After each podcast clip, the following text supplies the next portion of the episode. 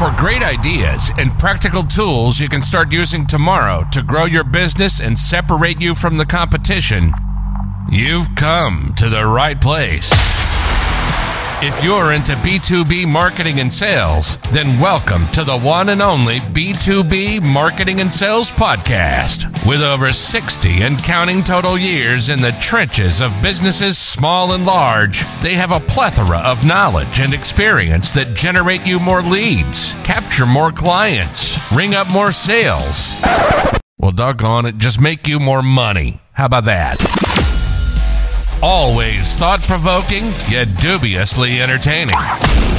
Please welcome to their respective microphones across three time zones your co ringmasters, the Dave Loomis, and not the rock star, Steve Miller. Hey, everybody. This is Dave Loomis without my sidekick, Steve Miller, not the rock star. Uh, who's also goes by Kelly's dad and uh, marketing gunslinger. So we do not have Steve with us today, but we do have a an amazing guest who uh, couldn't be more tailor made for what we're doing here, which is the B2B Marketing and Sales Podcast. Um, and our guest is Mike McCalley. And uh, I will give a very brief intro uh, to Mike, who I've known for quite some time, um, just kind of being in and around the industry for many years. Um, currently, Mike is uh, founder leader of the Vertical Solution. Um, if you look at LinkedIn, it says fractional chief growth officer and consultant. Um, so we can explore that a little bit. But if you just look, Steve's experience is in, incredible uh, being chief revenue officer at, at, several places, marketing, sales.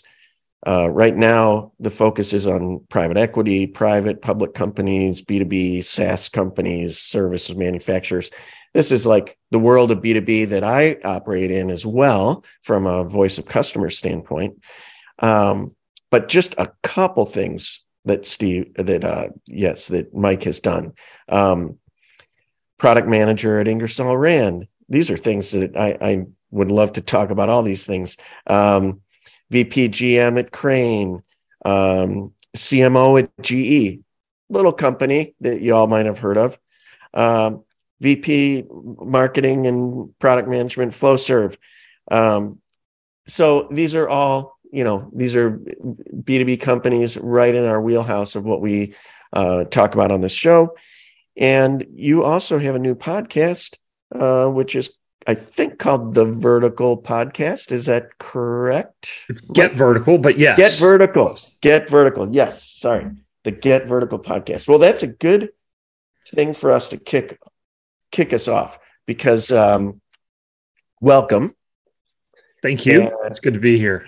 Thank you for taking time to join us and talk to everybody about our favorite topic, uh, so the vertical solution is the name of your firm, and also the podcast is called Get Vertical. Can you tell us about what a few guesses about what that might refer to, but tell tell us what that means to you. Yeah, it's it's a multi-meaning piece, but what I found is as I was serving and working with different businesses and both as an employee and then as uh, a consultant or service provider and whatnot. It was essentially everybody's about growth, right? And and the way to growth was serving different industries or verticals, right? And in order uh, to drive yes. drive growth, you've got to there's two things that you have to do. You've got to sink deep roots, and that means you've got to be tied in closely with those customers, what the customer experience is, what they're trying to do, what the outcomes are that they're looking for, um, and then filling those gaps from a jobs to be done perspective. Uh, and so essentially, it was all about getting into that vertical and driving growth in that vertical. Um, and so a little bit of a double play there, and then that's that's the play. That is that's great. Um, I I think we've talked recently. I've got a couple projects where I'm helping B2B companies set up industry based segmentation.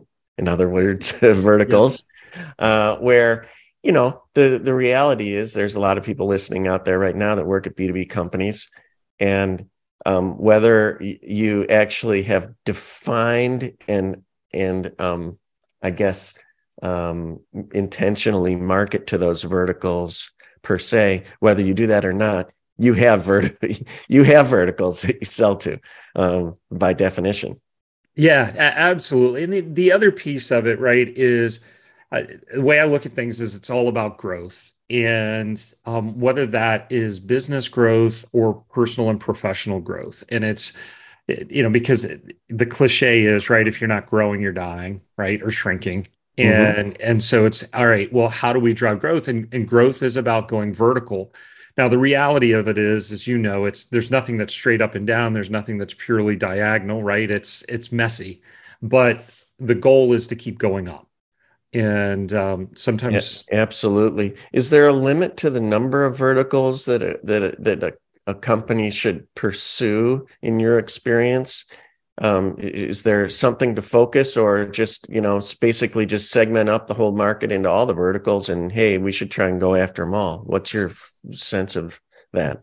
Be great at what you do. If you can be great at it then you can do it right? And what i found over time is people will dilute their focus trying to be everything to everybody and my encouragement is, you know, I think that the phrase of the day is to niche down or niche down, right? Yeah. Yeah. Um, and so get get really focused in it. Some people call them micro segments or hyper segments or down to, you know, an ICP or ideal customer profile, right? Things like that. You've got to be able to get very, very specific about it. And if you can serve that and serve that well, then absolutely there are some things that translate across multiple verticals. Great. If you can do that, as long as you're doing it excellently mm-hmm. and your customers are deriving value out of it, that's fantastic. Most of the time, what I found is we find our we find our capabilities by going one step too far, right? Yeah, and, and and that's not always the end of the world. I mean, how do you know your limit unless you try and you know try and reach it? Yeah, I mean, um, I think Mario Andretti had a you know a great saying along those lines: is you don't know how fast you can go until you go too fast, right? right. Yeah. Yeah. I didn't make that turn. Well, you know, next time I'm not going to go quite as fast around that turn. That's right. So I, I'm a I'm a fan of of find find your boundaries, right? And um, and just also embrace your culture which is there's some cultures that are really conservative and they're like i don't ever want to know what that that boundary is. I'm going to just do what i do and do it extremely well. Mm-hmm. and others are like no we're going to go push the edges and we're going to expand. And when we when we come up short we're going to find out what we did wrong and we're going to shore that up and we're going to keep going forward and keep pushing the boundaries. Mm-hmm. we're going to be pioneers. Mm-hmm. it's great. Lean into your culture did you ever find like a situation in one of those, you know, sort of leadership, sales and marketing leadership positions in a B2B company, if you think back on those, where maybe the CEO uh, was maybe a little bit addicted to um, a cash cow or really did want to be all things to all people. And you actually had to successfully convince them to narrow the focus, which meant giving up something to get the power of that focus. So did that ever happen? And if so, like how did you actually like convince leadership that it was worth doing that? Yeah, I'm debating on how transparent to be here. Um, it's here's here's what I would say is most CEOs get to be CEO because they're extremely talented in a variety of ways. And most of them in large corporations aren't just talented, they're very smart. And I, I think it's important to recognize that. Uh, so, there also there's also a hubristic element that exists in all of us that sometimes manifests itself in certain ways with with business leaders that success begets success until it doesn't. And so there's a, a power of belief that they are right. Like i think one of the the biggest fun fun statements that mm. you hear over time is so and so always thinks they're right. Well i would hope they do think they're right. Otherwise if they know they're wrong and they're doing it that's kind of stupid right? Right and also you know ceos get to where they are by being decisive. We we all know that uh, and there are people that have had that distortion real the reality distortion field like Steve Jobs who people thought was was wrong or crazy or whatever but he was right in the in the long run. And he had a vision of something that he wouldn't let go of. And thank god for all of us because you know we've got incredible products and progress because of that. Um, so given that hubris that you mentioned and and that CEO and that sort of like you know heel digging in or whatever have you like actually successfully gotten somebody a little bit to, to focus more than they maybe would have otherwise? Yeah so what i found uh, the quick way to not answer your question is uh, is yeah but typically the way we like to go about doing that is it's a data driven conversation. And it's where does the data take us and then you you get to find out um you know what what do the customers want and and where where are these elements at so a quick for instance we had i was in a I don't know, a $2 billion standalone business. And it was, we had an anemic pipeline of new products. And then we supercharged it. When we supercharged it with all of these different new products, it went through the, the traditional elements of things where you end up with pet projects by, and it didn't matter if they were GMs or presidents or mm-hmm. the CEO or whatever, right? There's, there's a variety of different things like, oh, we want this and we want that. Um, and then you, you because I believe it's easier to steer a moving ship, right? To a certain extent, you want to get that new product capability up and going and then refine it. And so what we did was we started going back and saying, okay, where do we have market research supporting these initiatives and where do we not? And I'll mm-hmm. never forget we'd gone in and, and looked across. I mean, it was hundreds of of new products that were in the pipeline, and we're like, okay, which ones have research behind them and which ones don't? Which one have VOC, right, which is near and dear to your heart? Which ones yep. have, you know, secondary market research, primary market research, you know, focus groups, all the different types of things. But our litmus test was, is there any market research? And then the double click was what type, right? And we put together a chart and we're looking at it, we're like, okay, well, how much capital and how much operating expense will each new product require? And it was this double stack bar chart and then it was how much market research had been done to it. And we established a correlation, right? And I went in and I met with the CEO and put this chart up there. And it was designed to be visually intuitive, right? So you could quickly find where there were gaps in research to support an initiative. And there was one product that stood out and it had millions of dollars that was being spent against it. Mm-hmm. And there was no research, none behind it. And he he looked at that chart and all of a sudden, I mean, incredible. I mean, wallpaper started curling off the wall, right? Um, yeah, it was just so obvious. Yeah, you, you didn't you didn't like go to him and say, "Hey, by the way, I've got a problem. We shouldn't be pursuing this." You just sort of let the data speak for itself. Yeah, and he looked at it and was like, "Who?" Signed off on this, you know, and did this, this, this. And he said, why are we spending, it was like $5 million on this initiative. This makes no sense. And I was, I looked at him and said, well, Hey, time out. We're looking at this data for the first time. And he was like, yeah. He said, but that's, I said, he was like, who signed off? And I said, you did. Right. and he was like, and, and it was this really cool, sobering moment where all of a sudden he was like, fine, he said, I want you to bring that into the staff meeting. We're going to show this to our P&L leads and we're going to go through this. I want to review these, blah, blah, blah, blah, blah. And he said, and I'll own it. And to his credit, and this was the beautiful thing, this was where he was such a great leader. He he he led off with this project. He said, I signed off on this and I never should have. And he said, and none of us will sign off on these initiatives again until we have mm. adequate research to support what we're trying yeah. to do.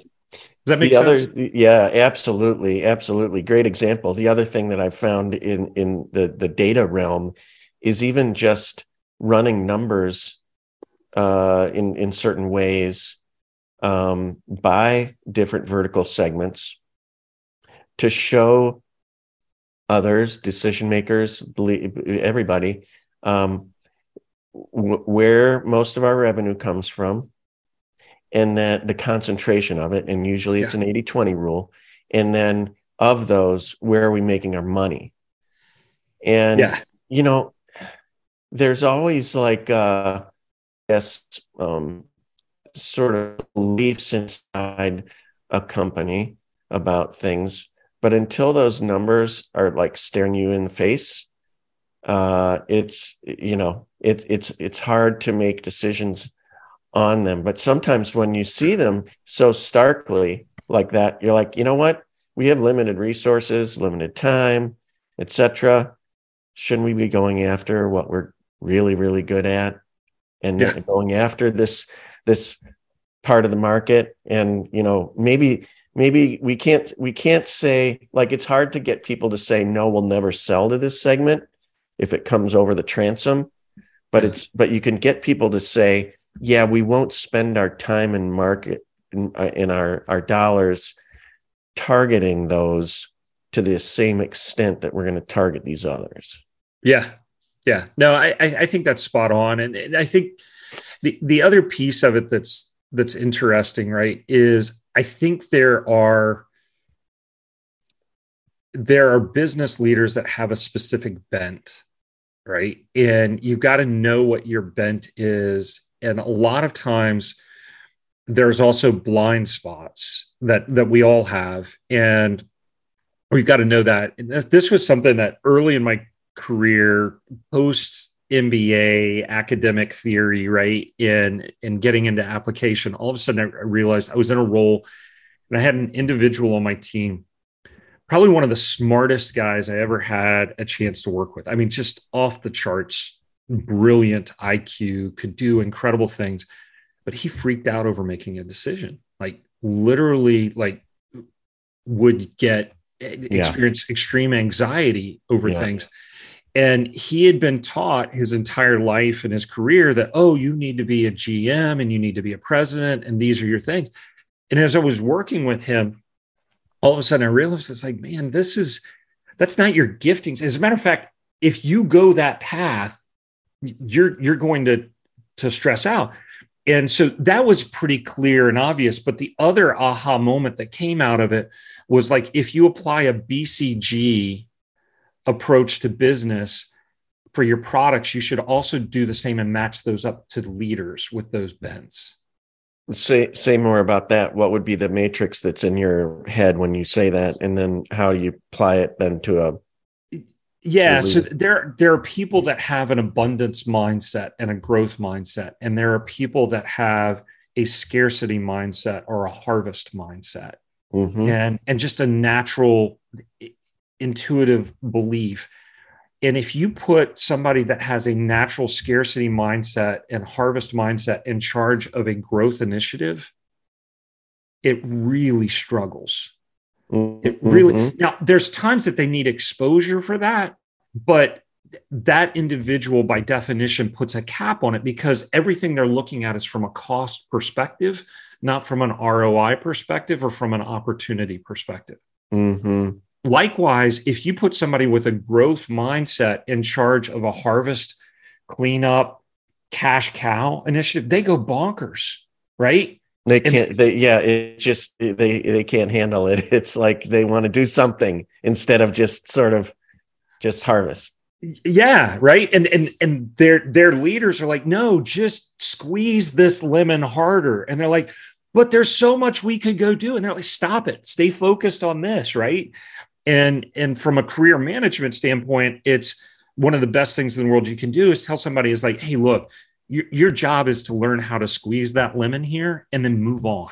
Just squeeze the lemon as best you can. Yeah. And then go back into your, your that's natural a, thing. That's a great analogy. But of course, you and I both know that really successful companies have a, a balance of, of, of growth and abundance and, and pursuit and Yeah. harvest simultaneously. And therefore, I think what you're saying is we need leaders that fit into both of those boxes in, in organizations.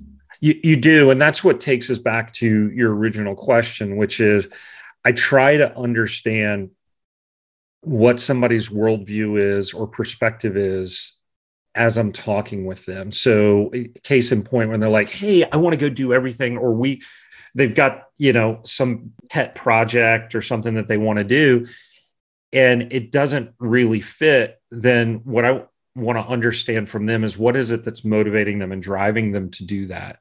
Like a lot of times mature operating companies struggle to, they they they fall in love with the romanticism of a startup right? And they're Oh, like sure. oh we want this visionary aspect but they don't want to treat a startup with the reckless abandon that's required for a startup to succeed Yeah, it's hard to like put the bureaucratic decision making and red tape and all the other things that go along with, you know, success of a hundred year old company, you know, and and and make the the the the, skunk works operation adhere to those same rule that rule structure.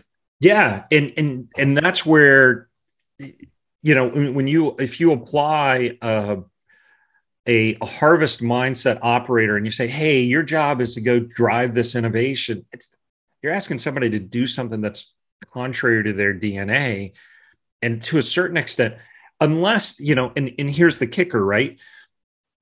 They've got to do that, but the best thing in the world they can do is hire somebody that's gifted with that capability in in terms of skills and mindset Mm-hmm. and then trust them Mhm. Right? Yeah. Yeah. That, which is, yeah, which is hard. And you, and, you know, the word empowerment is, you know, way overused for the last 20 or 30 years. But, you know, the truth is that is absolutely necessary in this particular case, because if you say to someone, Hey, you're in this position, you can do this, go, you know, go explore yes you know and know and and we know that you're you're going to fail you know some whatever. But if you say that and then and you you you and I and our listeners I know have experienced this saying and doing is a different thing. And so a lot of times I've seen CEOs or leaders or others say that that's the case and then the first failure then they want to pull the plug or they want to just um, you know question decision making or delay it to the extent that you know somebody really let's face it they're not empowered. Yeah. Well and and i think look at the, the end of the day right our jobs are to drive growth um and to increase value. And you know a mutual friend of ours his his favorite thing that he's saying these days is leave it better than you found it right? Mhm, mhm. and um and when i when i think about it from that standpoint you know the leave it better than i found it there's a lot of ways you can leave something better than you found it. There's a dozen i mean there's there's hundreds there's thousands of ways you can leave something better than you found it right? But we're stewards over mm-hmm. these businesses that we have and we're responsible for these resources that we've been given whether that's a as a small business owner or as the leader of a multinational multi-billion dollar organization. And that's that's our job. And so when we when we come into it it's important for those leaders to know how they're going to leave it better than they found it right is it going to be bigger is it going to be stronger because sometimes bigger is not better right? Mhm. right right definitely definitely well that is fascinating so Uh, let me pivot. Um, my my co-host Steve Miller would say um, pirouette because he he doesn't he doesn't like the word pivot. But um, so let's pirouette to um, to another topic. I have I have I have two questions, uh, and you know that I'm in the voice of customer business, and I ask a lot of open ended questions. And this is this one's going to be pretty much the most open ended question that is possible in the world of B2B marketing and sales.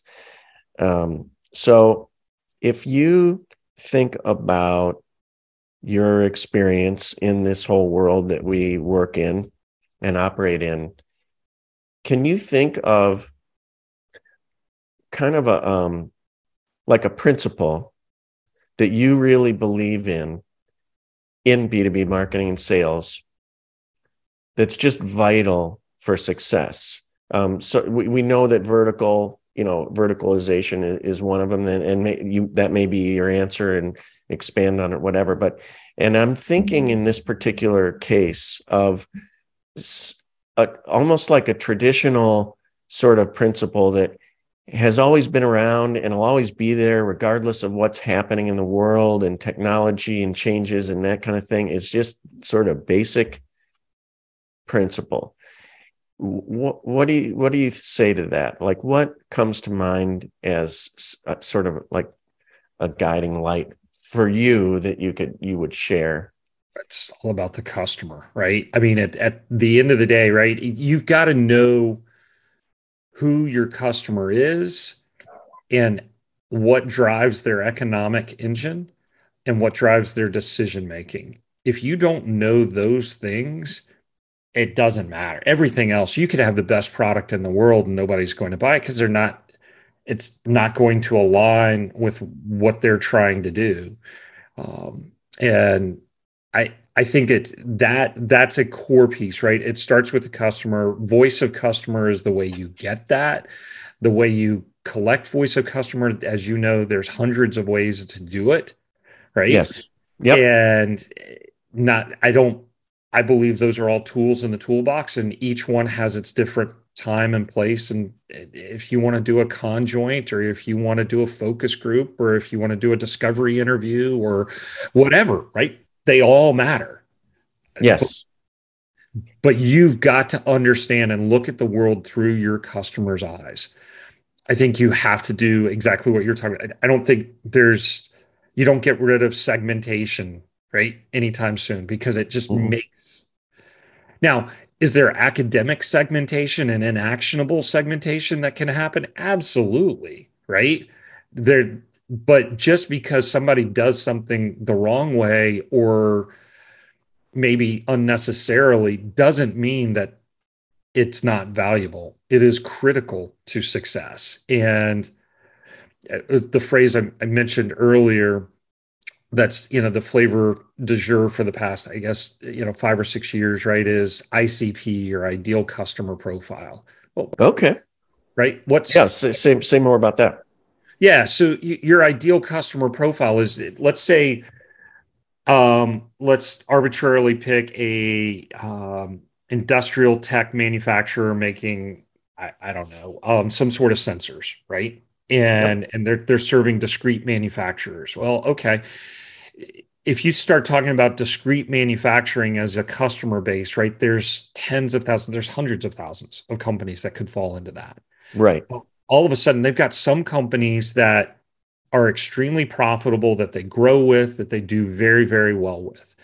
Um, and then if you double click on that until you get down to what are the core elements around that, all of a sudden, let's fictitiously pick out um, it's a uh, company that's making tires, right? A tire manufacturer. And you're like, wait, we do extremely well with rubber-based companies. Okay, well, what well, what type of, well, they've got to have a footprint of you know a hundred thousand square foot under roof, and they've got to be doing X tens of millions of dollars a month, right? And oh, okay, now all of a sudden it's like, and when we work with them, we do exceedingly well great. That's an ideal customer profile, right? It takes your firmographics and your buyer demographics and your buyer behaviors and smashes those together. So this isn't just persona, which we which we all talk about a lot.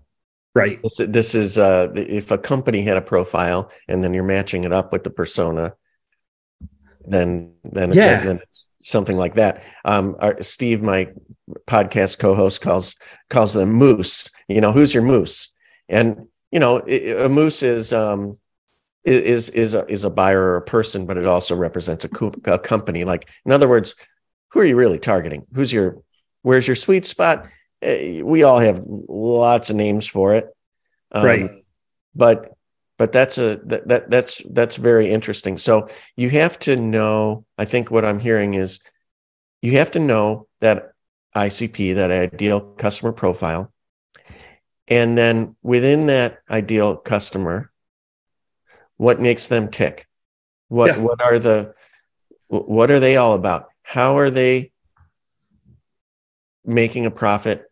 what are their hurdles or challenges to making a profit and what are we doing to help them succeed yeah so the, the easy way to think about it from a framework perspective is going at a, at a large level right you've got a vertical right? A major industrial vertical. And then you double click down on that and you go down to you know a sub segment and then you go to like a micro segment and then you've got an ideal customer profile that sits within that. Within that ideal customer profile you're going to have multiple personas that are involved in that business from uh, and ideally typically there's three personas that will sit within that right at its most simplistic level you're going to have a buyer you're going to have a user right and and you're going to have um, why did I say three? But there's well, there's maybe three, well, right? I would say you know procurement as a buyer, depending on the size of the organization, the the the user or operator, oh, and then the the the the product. You know, there's a decision maker in the line organization that's not in procurement that's involved in yeah making that operation work yeah typically I, I, yeah there's an executive decision maker right there's procurement right and then right. there's the user right, right. and that's right. that's exactly it right yeah um those are yeah. the three yeah and and so that's I, I think that's so interesting because basically what you're saying is like take a magnifying glass yes. and just keep going down and down and down to the cellular level here and uh, and and and, and that's where go, we want to live and do our marketing. So, well, here's the crazy thing, right? Is by doing that, you go down to that level, and then you say, okay, well, what is it? What's the commonality that makes? What's the secret sauce that makes us successful with this type of customer? Okay, great. Now let's go back up and let's look across the world, or let's look within the the sub segment and let's look within the segment and let's look within the vertical where are other customers that look like this and then what you may find out is to back to your very first question it may, you may be agnostic to verticals right? As you look at that icp it may not be vertical dependent right? Yeah. Yeah it's interesting because you're saying like you know focus in focus out. And uh, what i say um, is look for I call them landmarks. So you're looking for you're looking for um, data that sticks out, you know, that you know in your favor uh, um, most potentially, but um, landmarks and then patterns like threads, and then and then there's a story. There's really a story to be told because there's a reason why we have a sweet spot. Every company, like why? Yes. Because you're because honestly, at the heart of every company, we are really, really good at something. And yes. people use us for a reason. And the, the reason they use us isn't necessarily like the advertising jargon on our website or the 50 reasons that, you know, somebody lists out, you know, in, uh, you know, some sell sheet or whatever. It's like what the customer tells you oh my gosh they're you know you guys are really in the box on all this stuff which is great. But i mean your service it's like and the way they say it i mean it's usually pretty simple yeah. know? well it, was interesting, right? I was talking with a CMO for a very large, say 20-ish billion dollar company recently, and they they were talking to me about something. They said, "Should we hire you to do X?" And I was like, "No, actually, you shouldn't." Right? And which is mm-hmm. when do you tell somebody no? It's like, yeah, like no. What you're trying to do, you need you need a specific provider that's going a type of provider and brand that's going to serve you in that capacity because your customer is your board right? And essentially you're buying an insurance policy. And if you show up with my the vertical solutions is doing this work they're all going to look at you a little crazy right? But you probably should show up in that situation. Say could you engage us? Absolutely right? From a consultative perspective, we'll be glad to help and, and guide and everything else. But the what you show up to the board with in that situation, you probably are going to need something that more of a blue chip brand that is an insurance policy for you.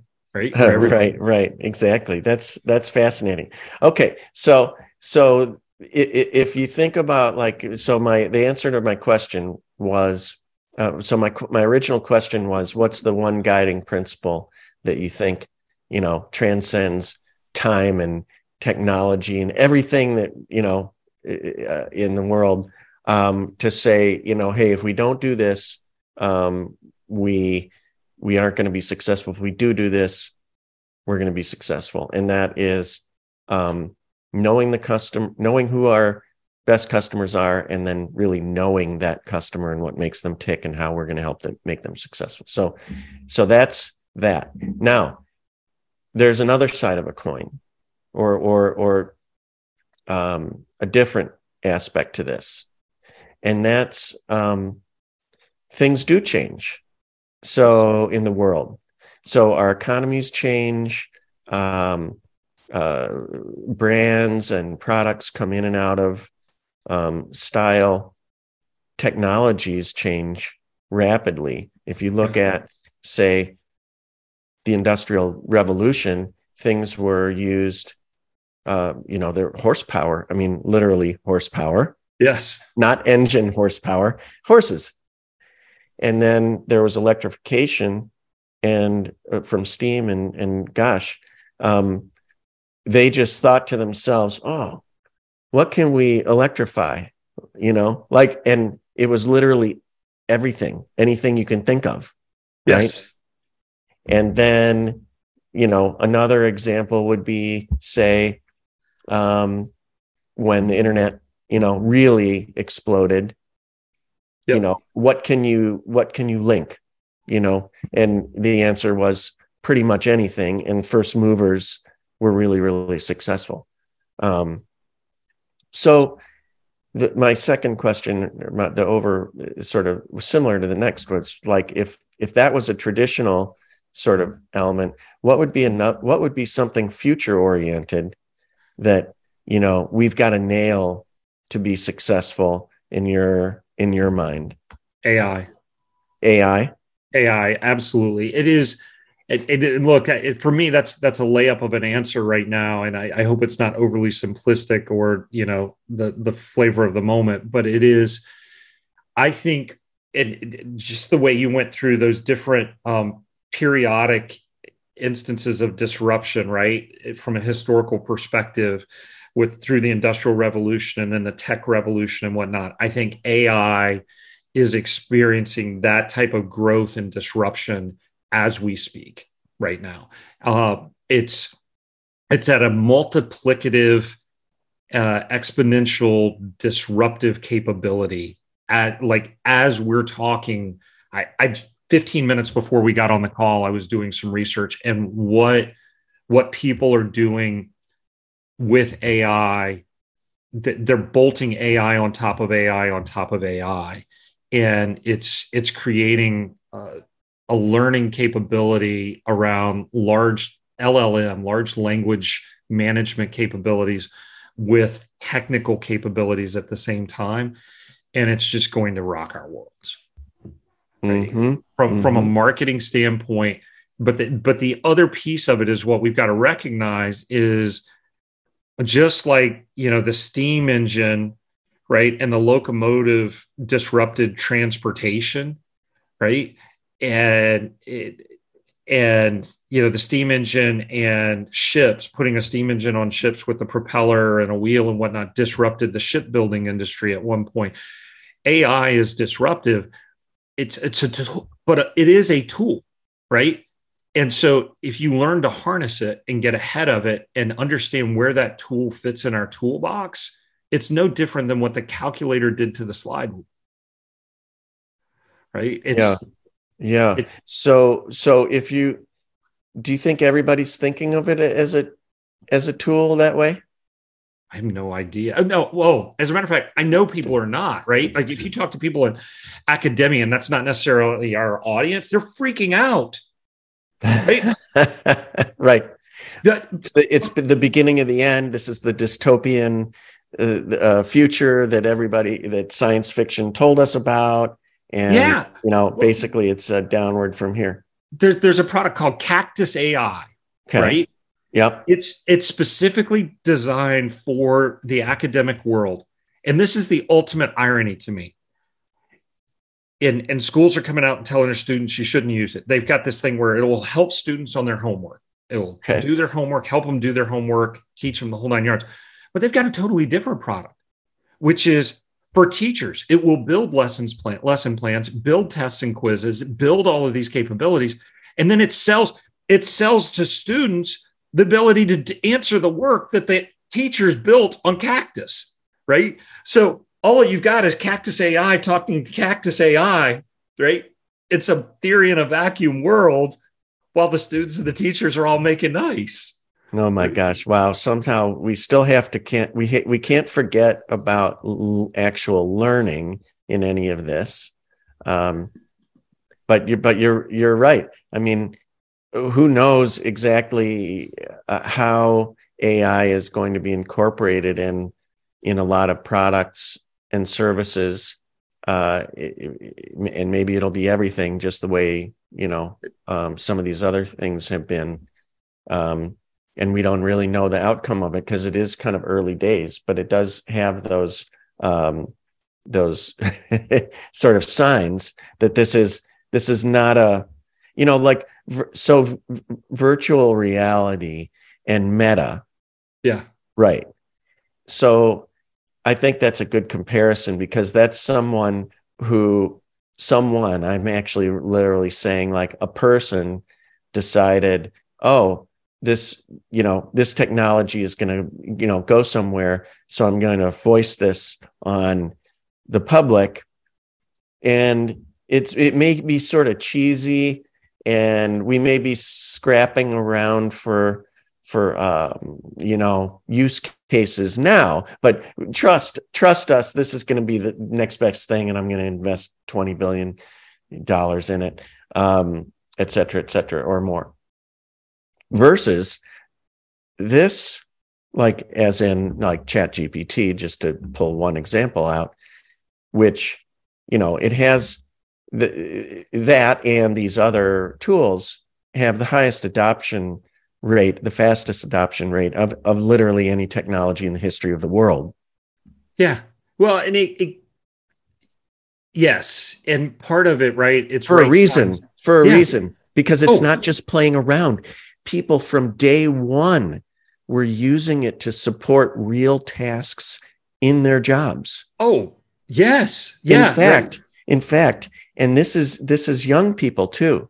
Um, in fact, it's probably more young people who are more open-minded about this. But um, so I was on TikTok last night and uh, this video comes up and it's a mm, would say 30 year old young woman and you know obviously a lot of people think tiktok is oh it's like you know uh, people you know dancing or doing whatever you know you know but there's a lot of business oriented stuff on there. And this person was was teaching people viewers how to write prompts for ai that will help them with their marketing and it was about segmentation. And she was teaching, here's exactly, and she was showing this here's the language you used to need to use in the prompt and the and and then the tool will give you a competitor comparison of your products versus the competitions and give you you know um, advice on how to differentiate your own product and what to say about it so here's a f- interesting thing so i had a guess pretty wild that's not Yeah. playing around that's not like going into oh i'm going to go into some v- vr you know sort of chat room and sort of have fun even though i don't have like the bottom half of my body and No, it's real. It's Yeah. it's very real. So I I had a guest on on my podcast a couple of weeks ago, and it, it should be coming out soon. Is his name's Ben Miller, and he's got a an AI tool that they built, right? And essentially, what they did was they put API hooks into Chat GPT and three or four other uh, other AI tools. Yeah and they they're smashing together the capability of those different tools. And it's for marketers. It's pure it's completely for marketers. And the des- but here was the thing. He said look it doesn't displace our brain and this is the most important piece of it. He said because ai has three failure modes. And he said you've got to know these three always. He said it will make up statistics. It will just randomly make up statistics because it's it's following a language sequence and it says oh a statistic goes in here. It's Ah. not going out and scraping the web to find that information. It just randomly puts a number in that it thinks is compelling. Really? Yes yes okay. so if you're if you're using an ai tool to do this right and you see a statistic number in there you you got to go check it right? Okay okay so that's one failure That's- mode or whatever what, yeah. Another? The other is it will randomly make up facts. What you what what seem like facts it, yeah. it re- reads like a fact it sounds like a fact it's it but again it's he said it, look what you've got to know with its llm right large language management tools is think back to you know when you're on your phone when it first started coming up with word prompts for you right It- you know you're typing on yes your phone yes uh-huh. it's like, oh, this is the next word, the next word, the next word. It said at its core, that's what LLM AI is. Is it's it's running a statistical probability of what the next word would be in the sequence, yeah right? And so what'll happen is it will create what they call AI hallucinations. And Mm. it it'll just go down a track, and all of a sudden you said you're reading this, and it's like, wait, where did this go? And it was because it glitched and it started following a prompt in the wrong direction. Right? Right, right, right. In- in- interesting. That's that's fascinating. So back to the eh, your answer about like what's new and what's going to be a new sort of like guiding light principle going forward. And whereas like sort of traditionally and maybe forever at the base level, non-technology is customer like knowing your customer. Yeah. Know your customer. and then something new completely on top of that not not supplanting that like we still have to know our customer actually could we use ai to know our customer better yes. in Oh, other words can we use this new technology to help us accomplish what's you know what's needed to be successful I do every day. hmm I use AI uh, not every day, but I use it multiple times a week, sometimes multiple times a day to learn more about and about my customer in different ways. hmm hmm can you give an example No. that's funny that's funny so um, i use it as a search engine now instead of google Yeah. because what Google will do is give me, it won't give me the answer. It's actually starting to subtly, um, which is not a coincidence. Um, but, um, you know, it, it gives you a list of things, and I'm going to have to click through the list, and then I'm going to have to like go and find it myself inside it. Whereas, uh, you know, AI tools are going to actually give me the answer I'm looking for faster Yes. Yes. write it out for me and i don't need you know, if I want to know the reference, I can ask, "Oh, what's the reference?" Um, and I and maybe they can make, give me the answer. But no, that that's that's spot on. And, and to go back and answer your question, yeah, I what I typically will do is I'll put prompts in when I'm trying to understand something about my customers problem their cust- my customer's customer or something like that and i'm i'm serving them and it makes me smarter on their products their customers their markets those types of things. It just because it works at such an accelerated speed right it's i i get smarter faster. Well and what's wrong with that I mean, um, so let's just play around with this idea for a second because when you say it's a tool, Okay. Well, um, you know, let's say it's like 1500 uh, 1600 or 1700 okay and i'm a business person and i need to learn about something and i decide to go to a library and you know i know how to read and i go to the library and i spend a week or two at the library or multiple libraries trying to find something out and i do learn it and I do learn something, and it takes me a long time, but I learn it, and then, um, and then I, you know, maybe I tell my client, you know, hey, that I this is the way it is. Where'd you find that out? Well, I went to the library and I found out, or I did this research and I found out. Okay, that sounds great. Well, um, you know, in the '90s or the you know first part of this century, you know, well, we went to the internet, right? to find something out. And, you know, we were cautioned, well, just be careful about Wikipedia because there's errors, blah, blah, blah. Well, it, it's just, it's a library, right? It's, it's, it's just information. We still had to put a screen and think about it. And, but it helped us get that information faster. Now, what's the difference between that? I want to get smarter about something. This is something helping us learn faster. Yes. So unless it's like inherently actually wrong information right then then if you just have a little bit of like sort of check or skepticism you know just um, clarity but th- that's the way it's going to be right we haven't we always done that we've just had tools to you know to make us smarter yeah well and and that's that's the piece that you can't displace. And that's where i think schools as they go forward and and, and frankly speaking even us as marketers as you go forward you're you're never going to displace the importance and the responsibility of us as humans making decisions right? And and the all all that goes into that. So case in point just like if you give a 2 year old a calculator that what are they going to be able to do with it right are they going to be able to solve advanced math problems no they're not right if you give a, a sixth grader a calculator, they're going to be able to do more, but they're still not going to be able to do certain certain capabilities that somebody with, you know, a PhD in applied math is going to be able to do, right?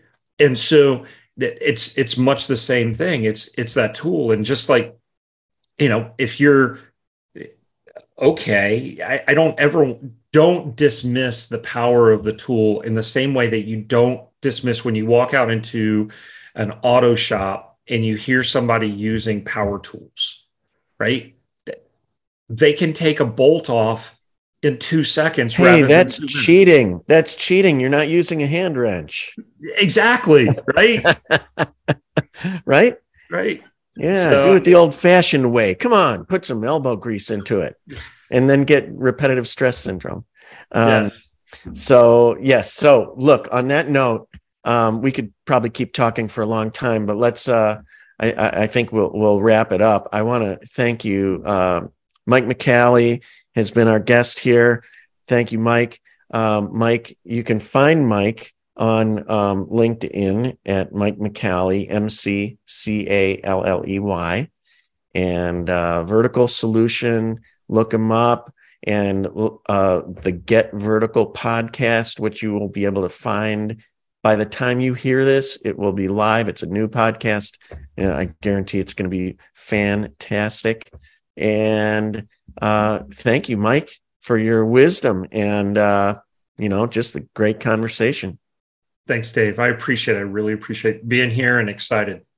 All right. Well, you have all been listening to, I always have this incredible takeout of the B2B marketing and sales podcast with Dave Loomis, and in this case, not Steve Miller. Uh, we miss Steve. Um, but uh, we are we are we're mixing it up a little bit. So we're doing some solo stuff, we're doing some listener interviews, and we're going to do our our same old, same old. So uh, thanks everybody, and we will see you next time. Bye bye. Thank you for listening to another episode of the one and only B2B Marketing and Sales Podcast, the source for B2B marketing and sales insight. If you enjoyed the podcast, please be sure to subscribe and leave these old guys a five star rating. Check the show notes for any links and contact information. You can always contact us by going to b2bmarketingsalespodcast.com. Thank you, and keep on marketing, keep on selling.